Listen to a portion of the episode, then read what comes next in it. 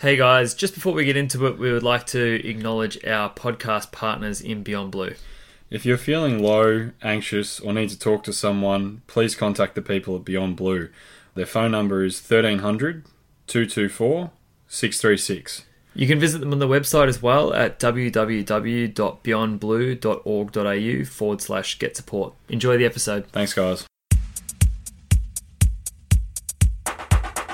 Hello and welcome to the Listics AFL podcast. I'm your host, John Van Norden, and here with me as always is Sean Lewis. Sean, how you doing this week, mate? Going well, mate. Um, big week of changes for both of us, I guess, personally, but we won't really touch on that. You don't, you don't want to touch on it? no. You um, touch on it. Touch on it next next week. yeah, maybe next week. Or a couple of weeks. Sensitivities around sensitivities around it. Okay, then that's I completely understand that. And, and uh, probably the same for you, just for the moment. Yeah, I well, I'm yeah, I'm probably a bit free to talk, but I can. Well, let's just wait, and we'll do it all in uh, next week's podcast. That's easy.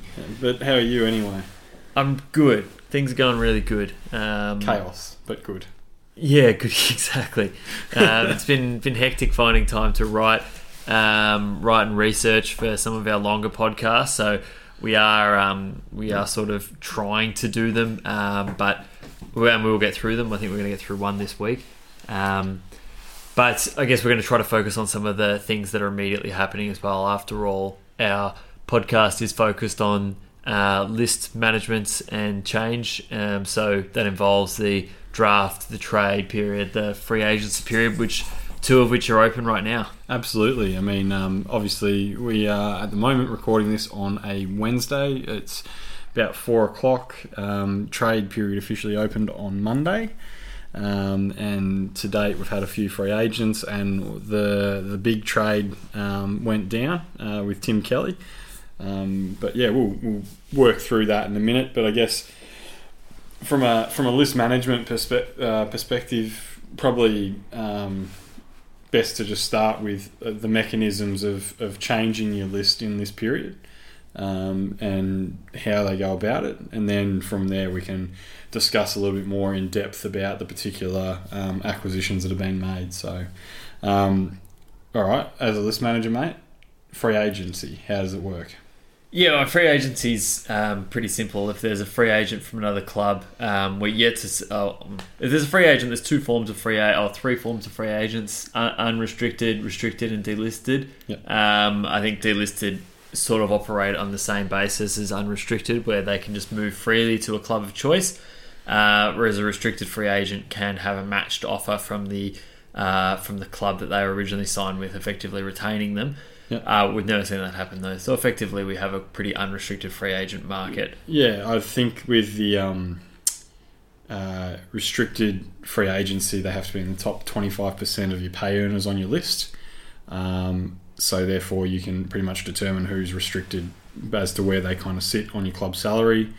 Um, and with delisted, there's no compensation. So, with obviously with restricted and unrestricted free agency, where they're still on a primary list, um, there is a form of compensation which the AFL has a black magic formula um, that is based on the size of the contract, the years offered, the age of the of the um, particular um, person moving, uh, and where I think even there was some talk about even where they were somehow put. Uh, picked in the draft is somehow in there, but we don't really know what the formula is, and the AFL is reluctant to release that formula, probably on the basis of um, they like kind of having the ability to, I guess, um, I don't want to say manipulate the draft, but it kind of works that way. I guess manipulate the the compensation based on a club's performance. So we saw obviously with with James Frawley, Melbourne got pick three, um, whereas Sydney got pick 18 or whatever it was for Buddy Franklin. Oh, sorry, Hawthorn got pick 18 or whatever it was for Buddy Franklin. Um, so yeah, really the AFL's formula is, is up to them, but generally speaking, um, it's based off salary and the, the contract offer. Yeah, so I mean, we can jump into a couple of examples because we've had a couple at the start of this year.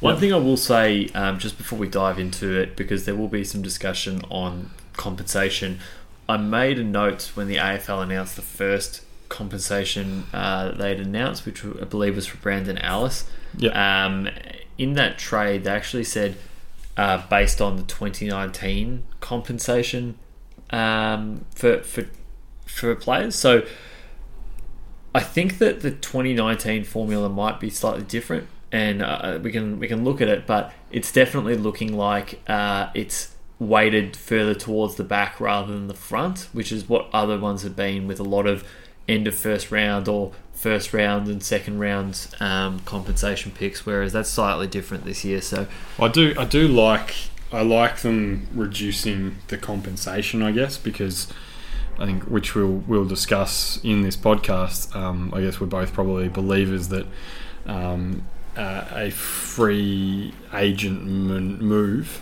um, probably shouldn't benefit, um, shouldn't shouldn't impact the draft the way it does.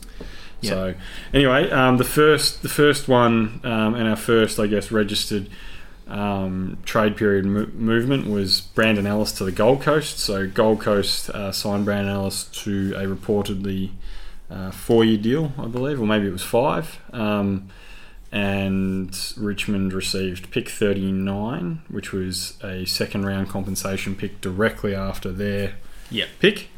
Um, as their compensation. Now, I believe Richmond's challenged this on the basis that they thought they would probably get an end of first round, given I think the Brandon Ellis um, contract is fairly similar to Scott Lycett. Yeah. Maybe a little bit less money. We don't really know. Yeah. Um, but it's fairly similar to Scott Lycett, which netted West Coast an end of first round pick last year. So um, I guess uh, for Richmond, if they had a finished mid table, this pick wouldn't be pick 39, it would be pick 30 ish um, because it's a second round compensation pick. It comes directly after your second round pick. Yep. So it's really tied to your performance. And given they won the Premiership, it's obviously a very low pick.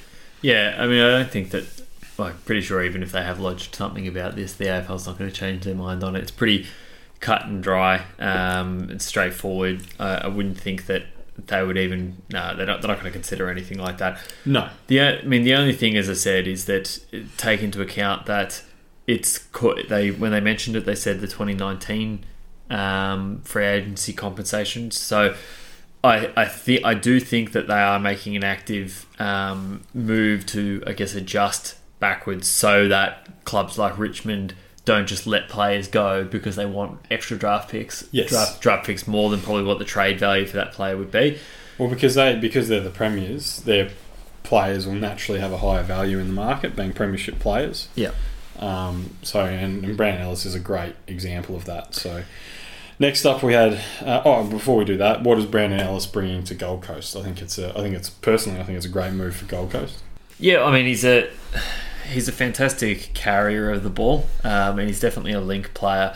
But I mean, ultimately for the Suns they're recruiting somebody in the same window as I guess the original players that they all recruited. So hmm. he's 26 um, and he's a midfielder that's played over 100 games. So really just trying to add some um, mid list experience um, and quality in there. You know, he's probably um, not the best player in the competition. I, I don't think there's any doubt that he's got his flaws, but he's definitely a, uh, a best 15 player at Gold Coast, and that's what they have to just keep doing is just improving that um, the middle of their list. Well, personally, I love it. I think he's going to bring a lot to him. I think, um, I mean, as a running player, um, I think he's going to add a lot to Gold Coast. He, I mean, they lost Adam, uh, Adam Saad. No, what was the Saad they lost? They lost Saad. Yeah, there's two. yeah, I can't remember his name at the moment. Um, yeah, they lost, anyway they lost Saad off the halfback line. Um, they also uh, kind of don't really have any uh, really strong wings. Yeah, I know they're playing. They've been playing Jack Bowes out there. They've been they've uh, tried with um, uh, uh, Ainsworth, I think, as well. Um, so they've been they've been trying different things, and I think that Ellis can play either halfback or wing straight away for them, and he's an instant upgrade on what they have. And for Bowes, it allows him to go back to the middle, which is I think that's really important for them. Yep. Um, it's very important that he becomes a, a really crucial part of their in their midfield because he's he's an extremely talented young. young He's a good player. He's a really. I mean, he was killing it at the start of the year. The player we were trying to think of was Ahmed Saad, and Ahmed, Ahmed Saad, Saad. was the, was the one that was from St Kilda, and That's right. not no longer playing football. Yeah, so Adam Saad is Yeah. the one they lost. So um, yeah, look, I, I think it's a great move from them, and and as you said, it hits the spot on their list where they've probably lost a lot of players. Yep. Um, and yeah, so for them, um, yeah, really. They, yeah, if they thicken out the middle of their list and also just show to all of their younger players that they're going to start keeping people, um, they're going to bring people to the club that will help them get better. Mm. Um, it'll just help their retention going forward. Yep. Next up is uh, Cam Ellis Yolmen up to Brisbane. CEY, yeah. I mean, um, where to start with this one? I think uh, he was delisted at the end of 2017 Yeah. um, and put on the rookie list. I think he did a knee. Um, and then 2018 uh, came back and they then promoted him back to the main list, I think. Um, yep, they did, yeah. And then he's uh, signed a one year deal again. Um, and then he's now uh, moving to Brisbane on a three year deal, I think, or four year deal or something. So, Yeah, so they received a third round compensation pick, which ended up being 48, which I mean I think is pretty ridiculous. Um, if I'm if I'm being completely honest, um, because Ooh, yeah. Yep. Go. because they delisted him, doesn't like I, Yeah. Yeah. Fair call. like I, I think that if you were delisted by the same club that you were then leaving as a free agent, because as soon as you get delisted, you become effectively an unrestricted free agent for life. Because as soon as you Well, get that's the that's the rules they're trying to bring in. Yeah. That's the rule that's in. So because he was delisted, that's the reason he's a free agent. oh, okay. Um, so he's an unrestricted free agent, so he could move to a club of choice because he was delisted. So he was a free agent, I believe, the middle of last year as well until he signed that one year deal. okay. Um, so he definitely is a free agent, and because they delisted him, I don't believe that they should have got any compensation for him. Yeah, I mean, look, like I, I, agree. The whole compensation in itself is something I don't really agree with.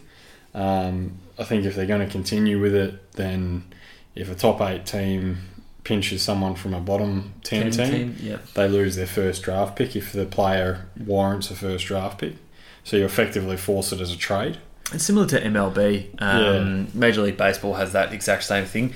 They still do have priority, not priority picks. They still have compensation on top of that, and it's it's actually a it's a really good system. You wouldn't necessarily agree with it, I don't think, but it's a great system for regeneration because if, as you said, a player goes from a bottom club to a top club, the top club gives the bottom club their draft, their first round pick, Yep. and they get a compensation pick after their selection as well. So Mm, if yeah. they've if like if it was Gold Coast last year with Tom Lynch walking to Richmond, Richmond finished what fourth last year or third, Yep. third. Um, Gold Coast would have gotten pick two, which they did, or pick three, or I think it was pick three, and they would have received Richmond's pick. So it only happens for first round selections, but you get like a double compensation effectively. You get early, like an early compensation. So if it's a bottom ten team, they're getting a almost another top ten pick, and Mm. they're taking the pick away. The important thing is more taking the pick away though from that top team because otherwise the top Yes. teams just keep getting stronger. I mean, you look at you, and Richmond's recruiting's been fantastic, and that, Yeah. that's the real credit we've got to say here. They're while their recruiting's been fantastic, they've also been able to bring in a huge free agent in Tom Lynch, and then go and select Riley Collier Dawkins with the pick. I know. And it's and it's kind of like you sit there and you go, well, the rich do get richer here. Yeah. Um, and same thing with other clubs. I mean, um, other clubs when they've lost when they've lost players, like you know, um, who was a big creator. Uh, well, there's obviously the Frawley one. Um, we've had um, Buddy. Buddy, yeah. So I mean, there's been a couple of big ones, and you, you know, I mean, Buddy going from top team to top team, you go fine, That's just fine. let it happen. Frawley though, which was bottom team to, To top, top team, yeah, that's just That all that I mean, you know, Melbourne got pick one or got what pick two as a compensation or three or no, three as a compensation pick, but you know you've lost your best defender yeah. and effectively we're going to be shit again next year because of it. So Yeah. Um, not that one player makes a team, but you know when you lose one of your best players. and Especially that restricted free agent because they're the top twenty five percent of your list. Yeah, and the Twenty five percent of your list is the top fifteen. Hawks were still able to use that pick as well. Yeah, exactly. So, I mean, overall compensation itself is not something I'm a big believer in. I know John probably doesn't mind it if it favours the bottom team for G- regeneration, like the MLB system. Yeah. Um, I think that the club, the AFL, should just do away with it, but protect the the bottom clubs. I guess um, there needs to be some mechanism in there to protect them. I've heard uh, on the radio people suggest that potentially top four clubs are excluded. I don't really like that. I like them to be included. I, I would more just say, you know, if you move from a bottom ten side to a top ten side, the the top top eight side, the top eight side loses their their top pick, and that's if if they're a big enough selection, and then after that you don't get compensation. Yeah, I agree with that. So, um, but with that, um, yeah, you're right. I think uh, you know pretty generous for Adelaide to get a pick for Cam Ellis Yolmen, especially considering he's delisted. He's come out since and said a few things that I think um, has probably been speculated in the media for a long time about what happened with the camp and how that um, whatever that um, program was that they were doing, how he felt that disintegrated the club's mentality. It just broke their trust, which was yeah, and it's a lot of um, a lot of success. Successful cultures are built around trust. So Yeah, and and at the end of the day, we're looking at potentially Adelaide having a mass exodus this year, um, yeah, and and it could could really shake up their club. Um, it'll force a turnover that they probably weren't expecting for another two or three years. And Justin Reid and his team are going to have a, a huge task on their hands this trade period, I think, in trying to keep the list together and and keep a competitive side out there. But you know, potentially out of this Adelaide, I mean, Cam Ellis Yolmen's the first one. Hugh Greenwood's probably next. Um, but yeah, um, I mean, you know, they're not massive losses. If if they can re- retain their core and some of the younger players can come on, they can still be competitive. It's just going to be if they lose too much of their depth, as in if they lose Jenkins, Greenwood, and um, Yolmen, who's already left, and potentially one other around that level of they can probably hold. They can maybe hold, but you- you're starting to get it's starting to get tough then because you bring in four four new players. Those guys were all best twenty two this year. Yeah, well, that's the thing, uh, and this is really what we've seen when looking at the data is that teams, teams when they're um, when they're dealing with, um, I guess, new players from a following season, um, they struggle. Like when you try and inject three or four new players into your best twenty-two, because it's not just your best. It's not just injecting it into your list. It's actually your best twenty-two you're putting it into. So you're turning over a high percentage of that best twenty-two it takes a while for these people to mesh and, and stick the way the rest of the team is. And Yeah. You know, potentially you're talking for Adelaide next year of, of having starting round one with with three to five new faces in their best 22, Yep. which will make them a wild card until until they all mesh and gel together. So. For, for Brisbane, Cam Ellis Yolmen I think is a wonderful pickup. Um, he's going to give a bit of brute strength around the contest to, to help out Lachie Neale. I think that Mc, they, they see very clear defined roles in their midfield with um, wanting to use McCluggage and Neale um, more on the outside or playing in that inside outside role. Yep. Um, and they want someone just to crack in and fight um, with Jarryd Lyons. So I think I'd, I'd, like next year I'll expect to see um, Cam Ellis and Jarryd Lyons working together um, around a contest, and, and it's really just going to support a lot of their young because they've got really really young midfield, and Yeah. they're they're a real risk of a drop off next year, a bit like Melbourne. Yeah, they're definitely Um, a risk of a drop off. I mean, I'm probably not as um, as positive on the move for Brisbane. I think that it's fine, um, and he adds depth, but they are risking being a little one paced. And I know that they have McCluggage and Zorko still there that can break lines, go to the wings, and run Mm. and carry the ball. Um, but if they line up at a stoppage with uh, Neil Lyons and Cam Ellis Yolmen, And Berry as well. and Berry, they're they're getting a little bit one paced. So I I don't think it's necessarily a big problem. And I mean, Hawthorn didn't necessarily have a lot of pace in their midfield. Um, they had a lot of pace era. on the outside. Yeah, during exactly during that era of dominance, but they didn't have they didn't have to worry about that. They just got the ball to the outside and let Hill and Isaac Smith do the running. So that's uh, it. so the, they could probably do the same thing. Um, the third free agent to move was Adam Tomlinson to Melbourne, um, which is a great pickup for Melbourne personally. I think, um, just because he he's a player that can play a lot of roles. He also I think frees up Tom McDonald to play much more of a stable role. Tom McDonald has always been like a, you know, we'll move him back if we need to just stop the play for five or ten minutes, and Yeah. he can go onto a wing if we need to get him up the ground, and he can play some ruck. Whereas I think Tomlinson can do a lot of that and leave Tom McDonald as a pure stay-at-home forward or a set, stay and a half forward that can roam the ground um, rather than um, anything else. Yeah, yeah, absolutely. I think as a Melbourne supporter, I'm pretty happy with this pickup. Um, he's not an orthodox pure wing. Um, I know, like Melbourne's pretty clearly said they've they've picked him for the wing role, um, and he's said it himself in his press conference. That's what he sees. Um, but I think for for the way we struggled last year in terms of getting the ball out of the back line, um, having an extra tall option uh, in Tomlinson out on a wing is going to be a big hand, a big help to us. As well as that, he gets up and down the ground. Probably the biggest thing for him is going to be he really needs to make sure um, he's touching the ball enough in the game. So Yeah. I was having a look through his stats, and it's hard because he plays so much all over the place. So when he's playing a lockdown defender, he only gets the ball eight times. Key forward, he only gets the ball eight times.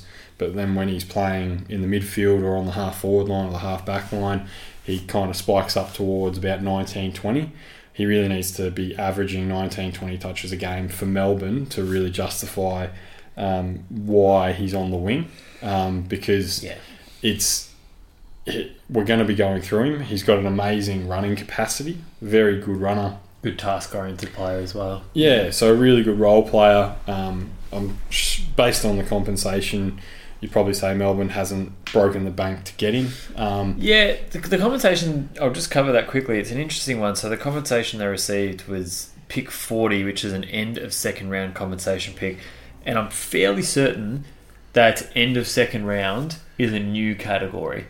I, I don't. I don't think it is. I, I'm next to certain that it is, and I- I'll try to find a, a source on that So of the- where compensation can come out. I thought there was always end. Of, you can either get a pick directly after your pick or an end of that round pick. So that I Because there was always mine- there was always five tiers. You had yeah, first. no, mine was first, end of first, First, second, second. third, fourth. That no, was no, you could never get a fourth. okay. Well, well, So- so- I'll, I'll, I'll look it up now Yeah. uh, while we're doing the podcast. So but- my understanding was you could get a first, an end of first, a second, an end of second, or a third, okay, and they were your, they were the five rankings of picks Yep. that you could get. Um, but yeah, like end of second round compensation pick. Um, I mean, don't know what the formula is, but you'd imagine you know Melbourne's probably pay him a little bit above the average AFL wage, but um, not extraordinarily high amount. But for GWS, it's a good thing as well. Um, they that pick they can use for points. You're, yeah, you're right. Sorry, I've just looked it up then, and I'm, I'm not sure if this has been updated, so it might be just the most recent. But yeah, you're right. First, end of first, second, end of second, or third. Yeah, that's fine. So, so I think for GWS, they're going to get a little bit of salary cap relief. Obviously, next year being a bit of a crunch with Lachie Whitfield, Jeremy Cameron, and these sorts of guys, and they're just having to pay Stephen Coniglio And Josh um, Kelly. and Josh Kelly. Um, so for them, it's a it's a relief. They get a, another pick, which they can use the points to match for Tom Green. So you know, and and Tom Green's going to come in and he's going to add something to their midfield um, almost in, immediately if they want it. So I think in a lot of ways this is a win for both sides. Um, Melbourne clearly need a winger, and we need any type of winger we can get.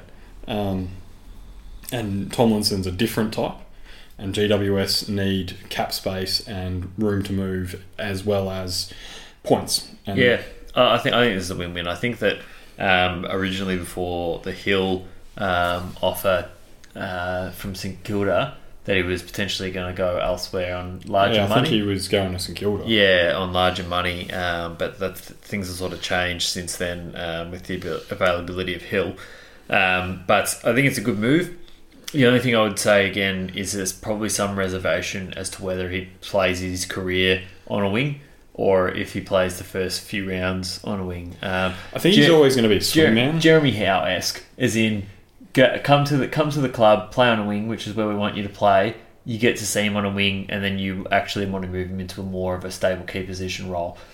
Yeah, I don't, I don't know. It'll be interesting to see how it's handled. Um, the Jeremy Howe one, obviously, you're referring to the fact he was Little- Collingwood yeah. sold sold him as a forward, and then they said actually no, Melbourne got it right, and you were you're a backman. um, but no, look, that's fine. I mean, players players aren't coaches, and and coaches know well. No, I shouldn't. Coaches think about where the players need to play, and and look, I, I think. Uh, for Tomlinson, hopefully they can they'll stick with him on a wing and see what he can offer.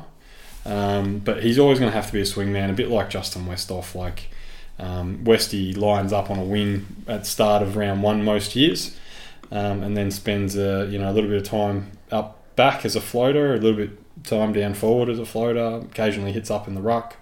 So I think if if Tomlinson can model his game off Justin Westhoff, he's going to go a long way.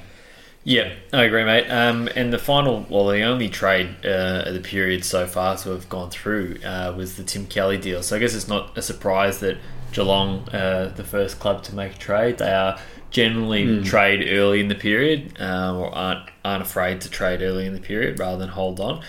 Um, and I think that they've probably done that because West Coast were willing to pay overs um, and and they wanted to do it early. So, I mean, really for me, I, we'll go through go through the deal now. So you probably already heard about it, but it's uh, Tim Kelly and a future third round pick, uh, as well as I believe fifty two. Yep, Uh, pick 52, another third round, which is a third uh, third round this year, and that comes from Essendon. So Essendon were a third club involved, just to uh, I guess facilitate the exact right amount in the trade. Uh, to Geelong, so Geelong received uh, the first round pick, which is currently fourteen, a second round pick currently twenty four, uh, a future first round pick, which we can assume is probably fourteen. Um, like if you just assume they finished in the exact same ladder No, position. 15 because you got to add in the extra pick for Gold Coast next year.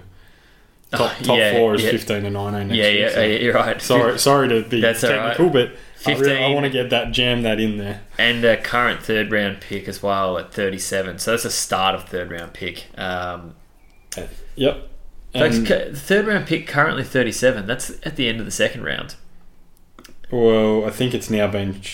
ooh. No, it's a second round pick. It's just that Yeah. I reckon the formula that they've got says 1 to 18, Oh yeah, yeah. 19 to 36. So this, this is off the AFL website. this is off the AFL website, but that's so definitely. 37 is definitely a second round pick at the moment. so- Yeah, so it's a second, second round pick, but it's a long second round. So, um, and Essendon were involved at that at the side. So I mean, Essendon definitely win this trade. Not not out, not like not out of all three, but they are the only club to, without a doubt, win because they were able to Shuffle up four picks. Shuffle up, yeah, shuffle down four picks in the fifties and up four picks in the thirties, which That's is a win. great because you would write like if you're going to slide, you are going to do it. You prefer to do it later. So Essendon, great work. That's a win for you guys. Well done, Adrian Dodoro. Exactly. Move on to the next trade, which is the Tim Kelly future third round pick and a current third round pick for Also, hang on, hang on, wait. I think you need to isolate the third round picks because by the looks of things, the 37 and the two Essendon ones and the 52 was done to facilitate Jack Steven,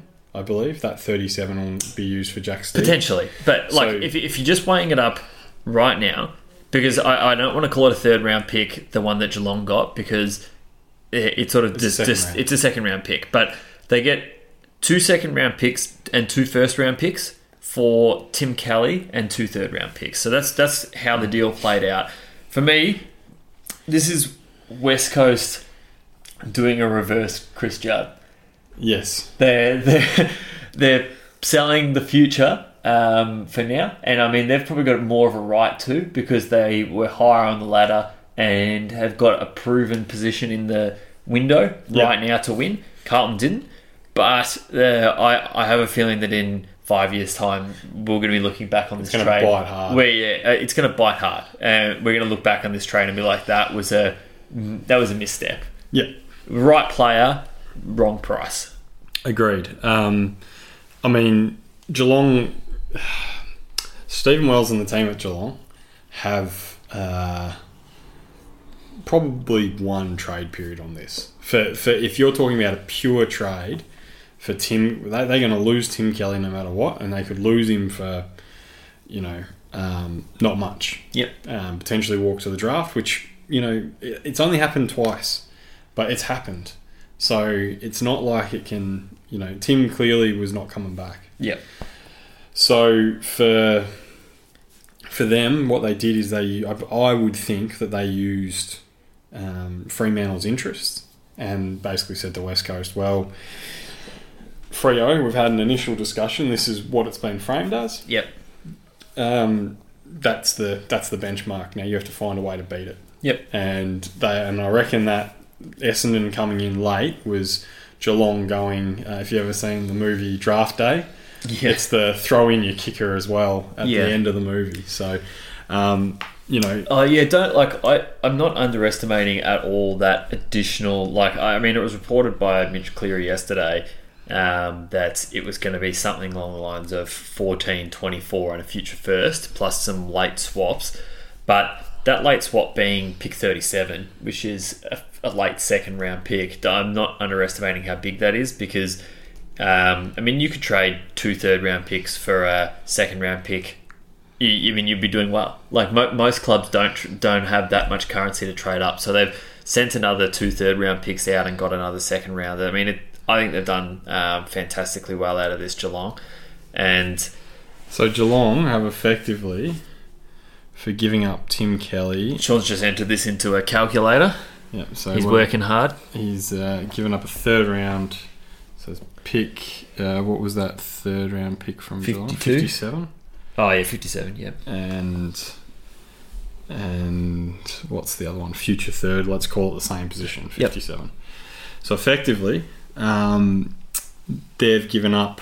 Uh, West Coast has given up three thousand five hundred and forty-one draft points, which equates Tim Kelly to pick number one and pick number thirty-four, I believe. yeah, it's huge That's a huge price. And Geelong have given up Tim Kelly and 364 points. So what that'd do, you take out the 364 points off the 3,500, and again, you're still you're still talking Above pick one. above pick one, Above pick one and a a- pick in the 40s, I think. Hang on, No, it'd be a yeah a fourth round. It won't be a third. It'll be like a pick in the fifties. so what is it? 360. So we call it 200 points.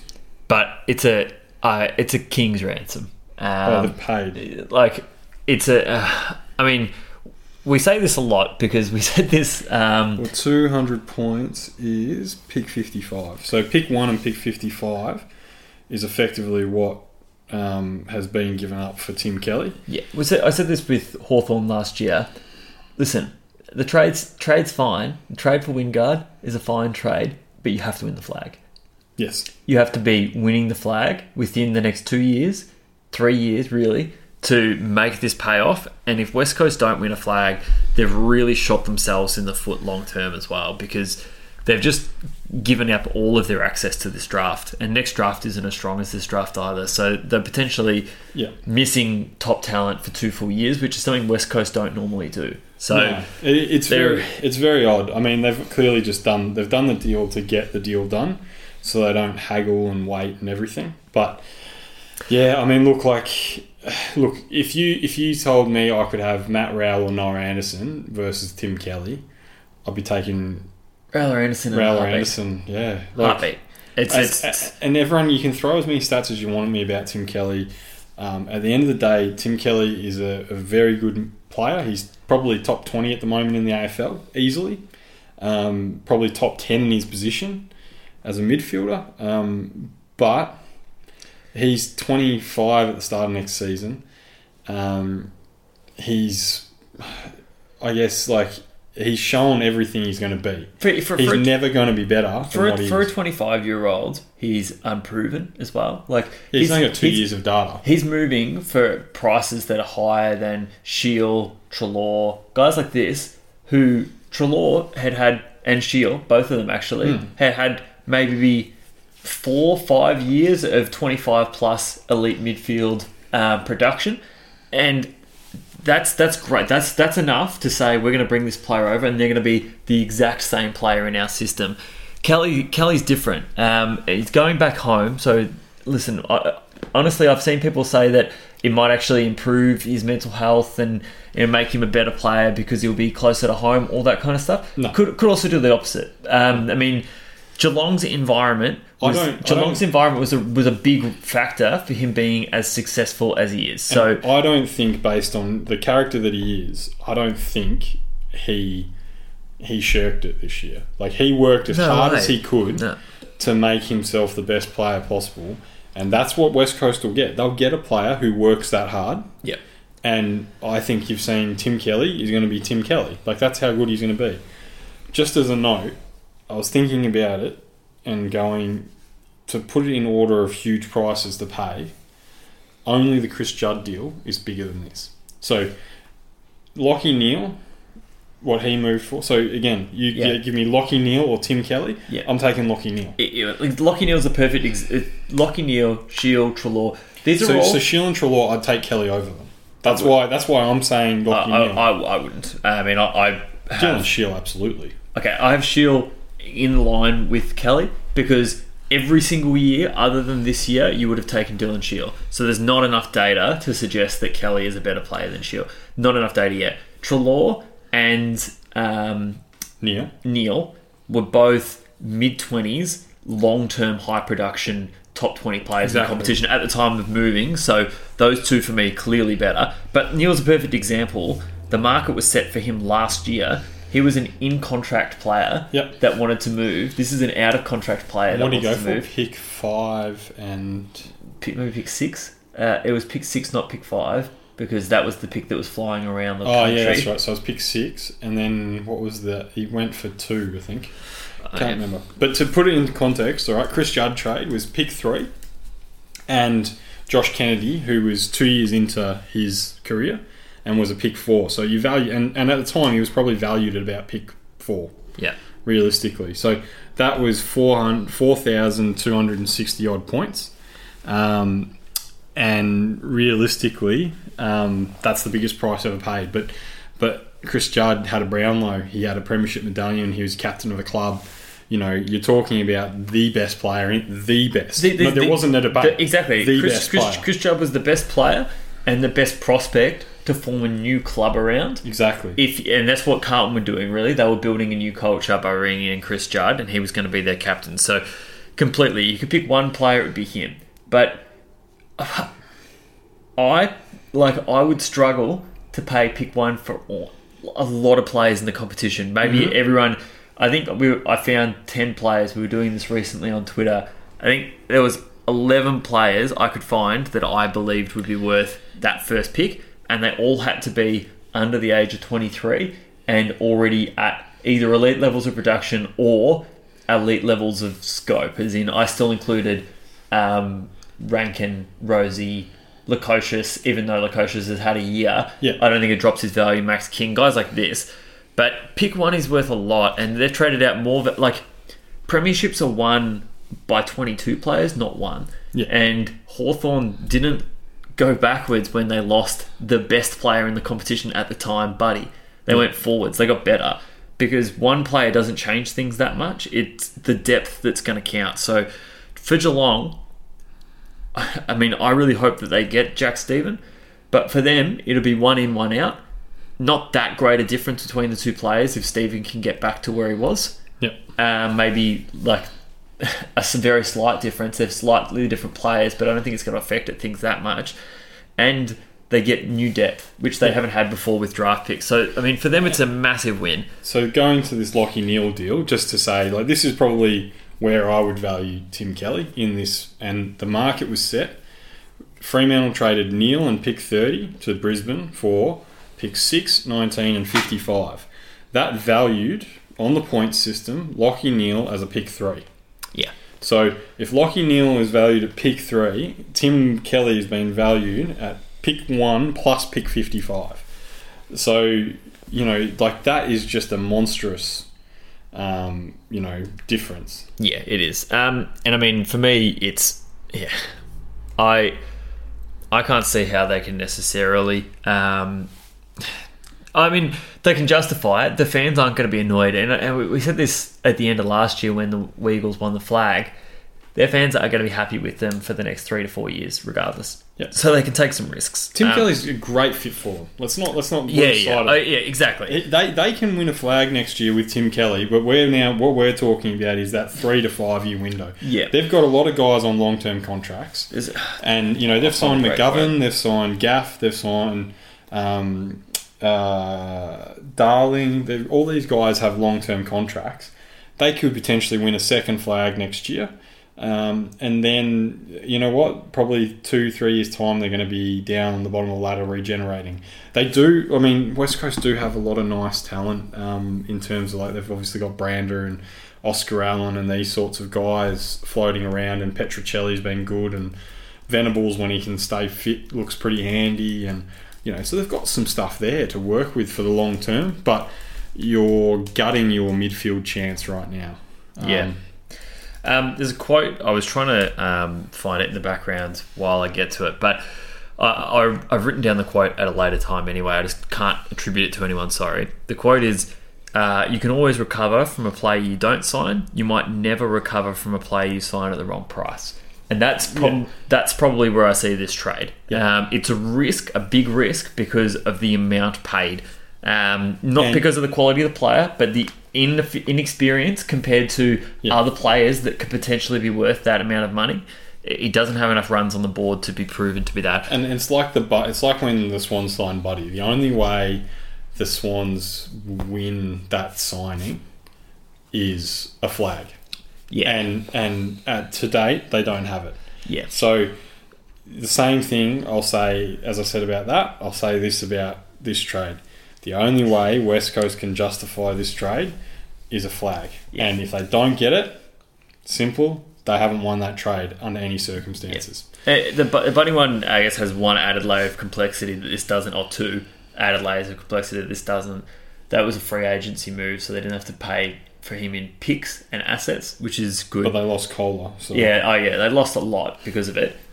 The other thing is that Buddy brings to Sydney and five extra thousand people every single game for the entire length of his contract. And now Sure. Tim Kelly's not going to do that. West Coast already sell out. Uh, he's, he's not going to change the amount of people that turn Yeah. up to a game. So um, those, I mean, those are I guess the only other factors in that trade. Um, And I mean, we'll wrap up for now on that. This is like Oh, our. before before we go there, I, I do want to You want touch to on Gold Coast. else? Okay. So Alright, the let's- Gold, let's get we've, into it. we've hinted about the Gold Coast concessions um, on other podcasts, and I guess our feeling or my feelings are probably very well known um, about. Uh, I guess manipulating the draft. I, I really hate it. Um, what the AFL has done with the Gold Coast. So the Gold Coast was given this year. They were given a priority pick before their first selection, a first round priority pick, which means it's pick one. Um, so they now pick one and two. They were given a start of second round compensation pick, which was pick. Uh, it'll be now pick twenty. Yep. They were given next year's uh, pick eleven, mid round pick, which means that they um, uh, they so next year they have a mid round pick that's effectively guaranteed. You, you know where it's going to fit. Like the only way that pick moves is if there's a compensation pick in front of it for a free agent, which is unlikely, or there's some academy kids that get selected and that shifts up. Yep. So, um, really, really for the Gold Coast, they've got an asset that's locked in for next year, which is really valuable because most people, when they trade a future pick, don't know. But this they do know. Yep. Um, they're also given the ability to sign any of their academy players directly without having to draft for them, which is huge. It's massive. Make no mistake, they have now got the potential to sign a, a top. What is he rated? Top ten at the moment. The um the academy kid for next year. For next year, yeah. Uh, Um, they've got a top ten academy kid from, next from year. Darwin, from the new region. Is he from Darwin? Yeah, so that, that, that's I didn't think he was from Darwin. I thought he was actually in their academy, and So- they but they've got they also got Darwin on, as well, so they've got access to Malcolm Rosas Jr., who I really like this year.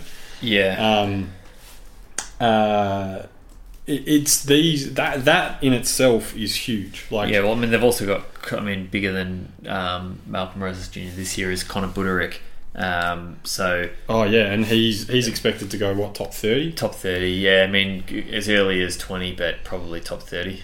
Yeah, and so I mean when you when you add this all up, this is huge. Um, it's massive. Like the the impacts on the wider competition are, are insane.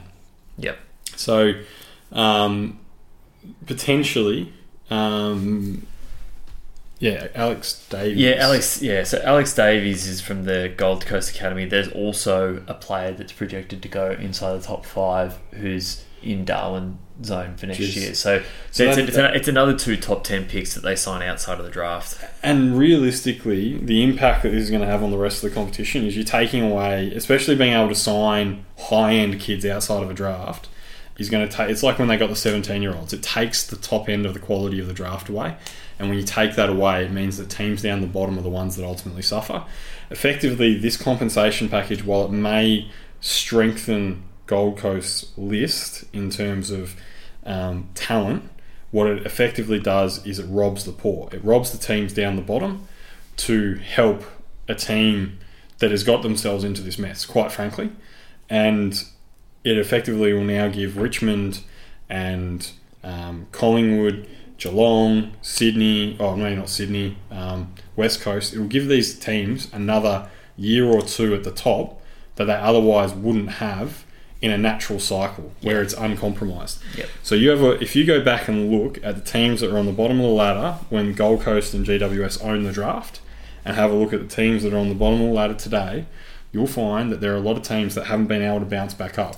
And since then, which of those bottom teams that were there at the start Yeah. have actually made a final series since? Yeah. St Kilda haven't.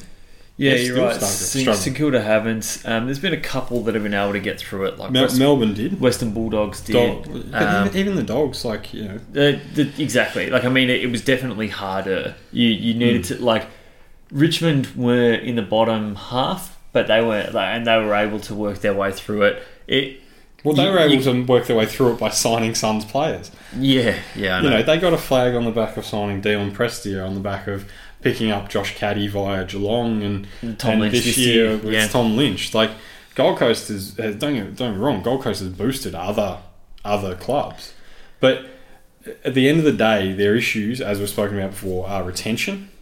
And yes, longer contracts for draftees would be better, and we support that.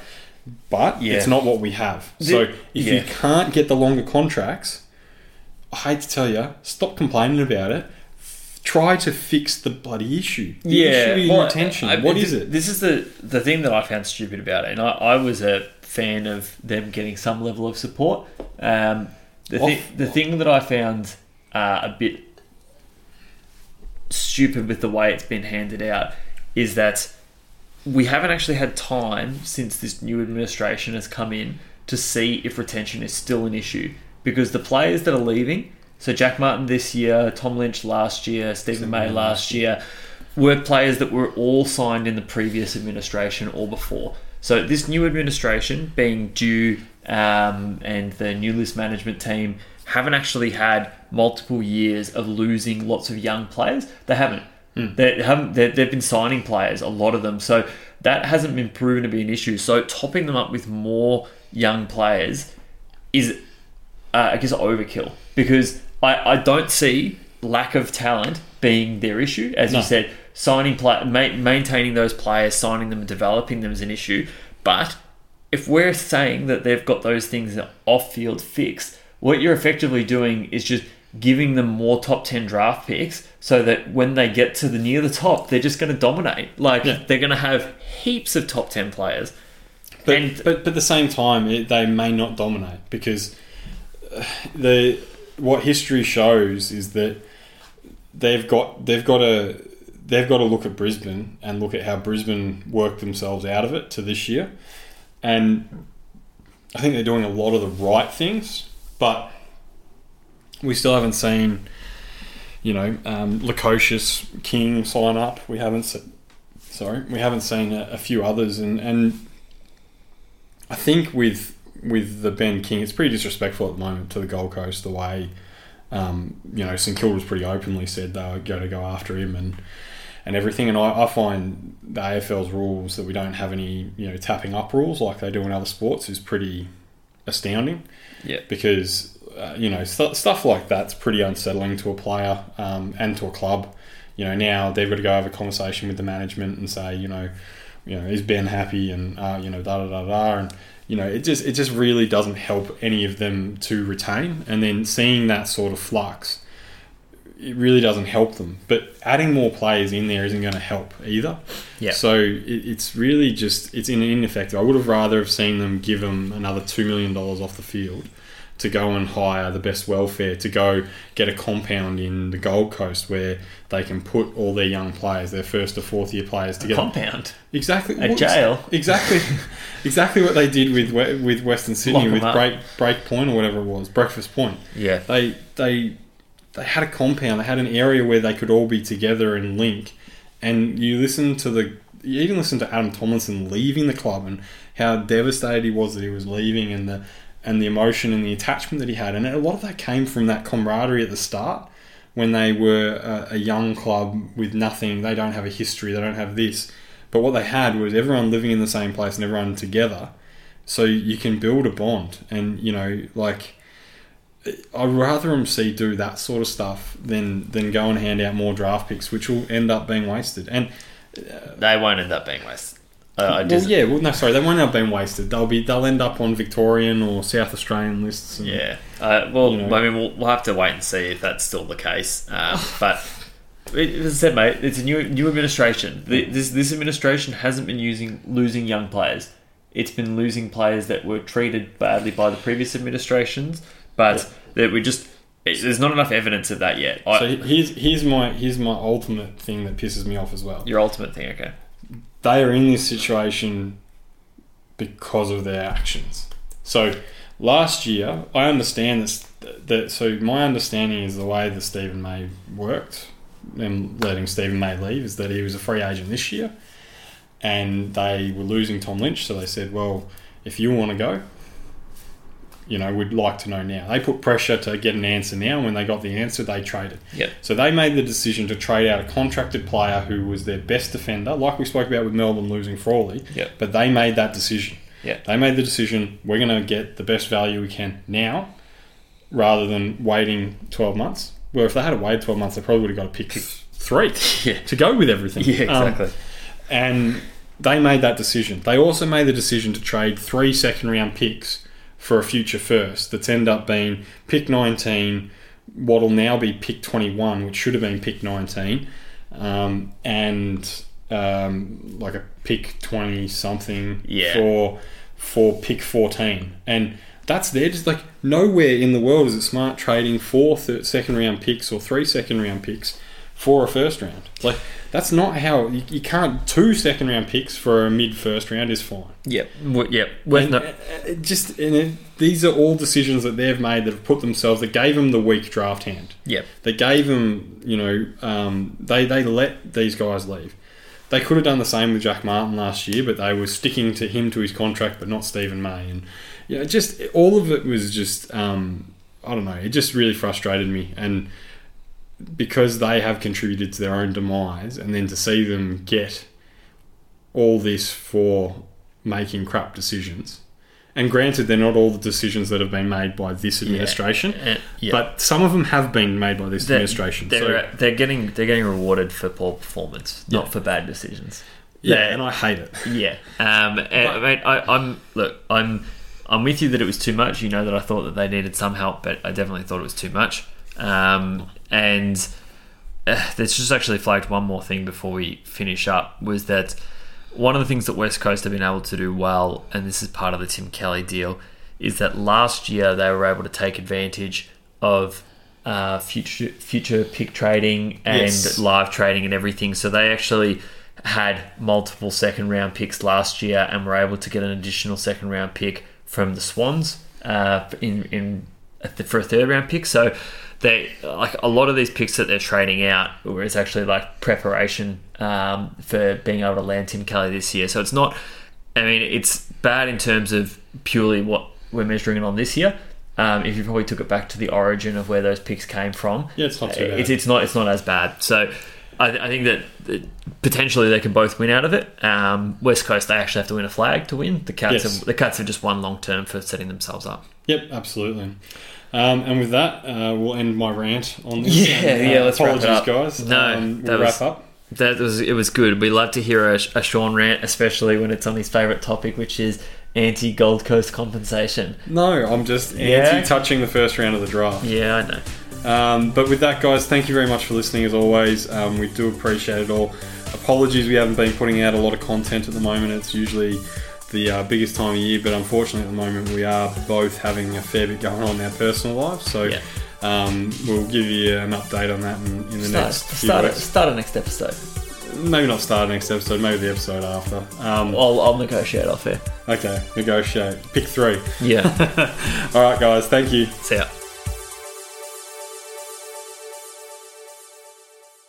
If you constantly worry that the worst is going to happen, you're not alone. One in four Australians will experience anxiety. Know when anxiety is talking. Visit Beyond Blue to start a life beyond anxiety.